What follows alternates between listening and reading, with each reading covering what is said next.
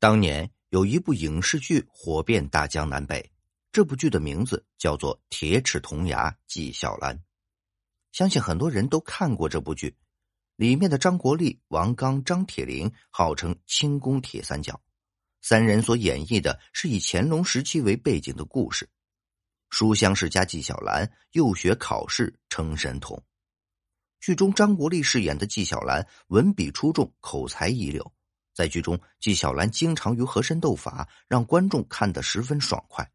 但这只是影视剧中的演绎，真实中的纪晓岚与影视剧中判若两人。纪晓岚名叫纪云，别字春帆，号时云，是河间府人士，雍正二年生人，其父是纪荣书。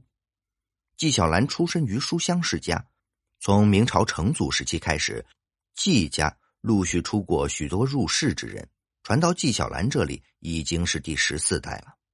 雍正八年，纪晓岚参加考试，便被授予了河间神童的称号，很快成为了一名童生。纪晓岚考取功名之路并不是那么的顺风顺水，志得意满遭挫折，年过三十方为官。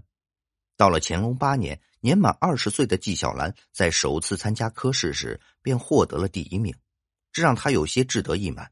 结果次年纪晓岚参加乡试时，因为写跑题的缘故，只得了个四等。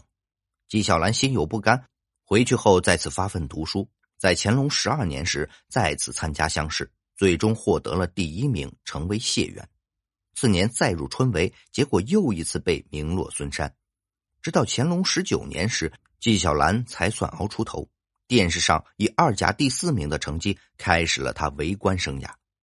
纪晓岚成为了庶吉士，后来负责编修工作。他一生所做之事就是编修文字。乾隆时期的纪晓岚与和珅相差甚远，和珅属于纪晓岚的顶头上司，纪晓岚根本没资格与和珅斗法。他一个文人，只是个编纂官而已。真正和和珅较量的就是阿桂、王杰等人。文字编纂四库书，不良嗜好长寿命。真实的纪晓岚，乾隆皇帝并没有多喜欢他。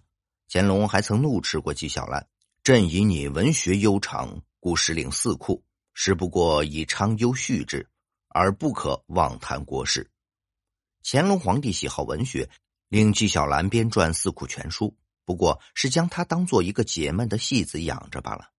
由此可见，纪晓岚在乾隆那里并不像影视剧中那般重要，只不过是一个有才的文人墨客而已。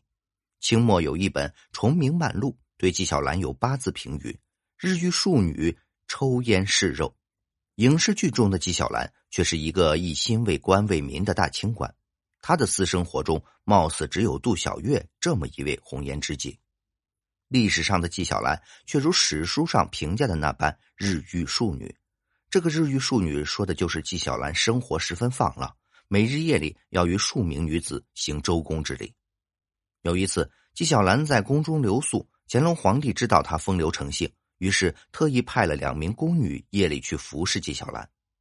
长寿秘诀八十二，一壶热茶好心态。至于抽烟嗜肉，说的就是纪晓岚每日抽上等烟丝，顿顿吃肥肉。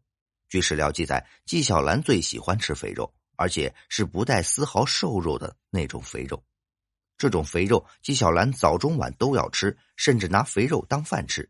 几种嗜好加在一块，纪晓岚居然活到了嘉庆十年，直到八十二岁的高龄才去世。那纪晓岚究竟是怎么做到如此长寿的呢？这多亏了纪晓岚的两个长寿秘诀。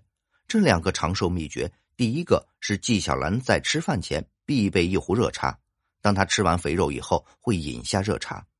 我们都知道，茶水可以去油腻，有清洗肠胃的作用，长期喝茶更会提高自身对疾病的免疫能力，减少心血管发病的概率。因此，纪晓岚一日三餐顿顿肥肉，却依旧活得很健康。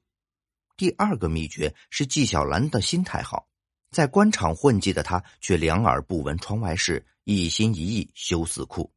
他是个文人，却完全活在自己的世界中，丝毫不受外界干扰。这种乐观的心态使得纪晓岚寿长八十有二。保持乐观的心态加上一壶热茶，就是纪晓岚长寿的两大秘诀。尤其是乐观的心态，只要心态好，将世俗看透，那么很多人都可以做到像纪晓岚一样长寿。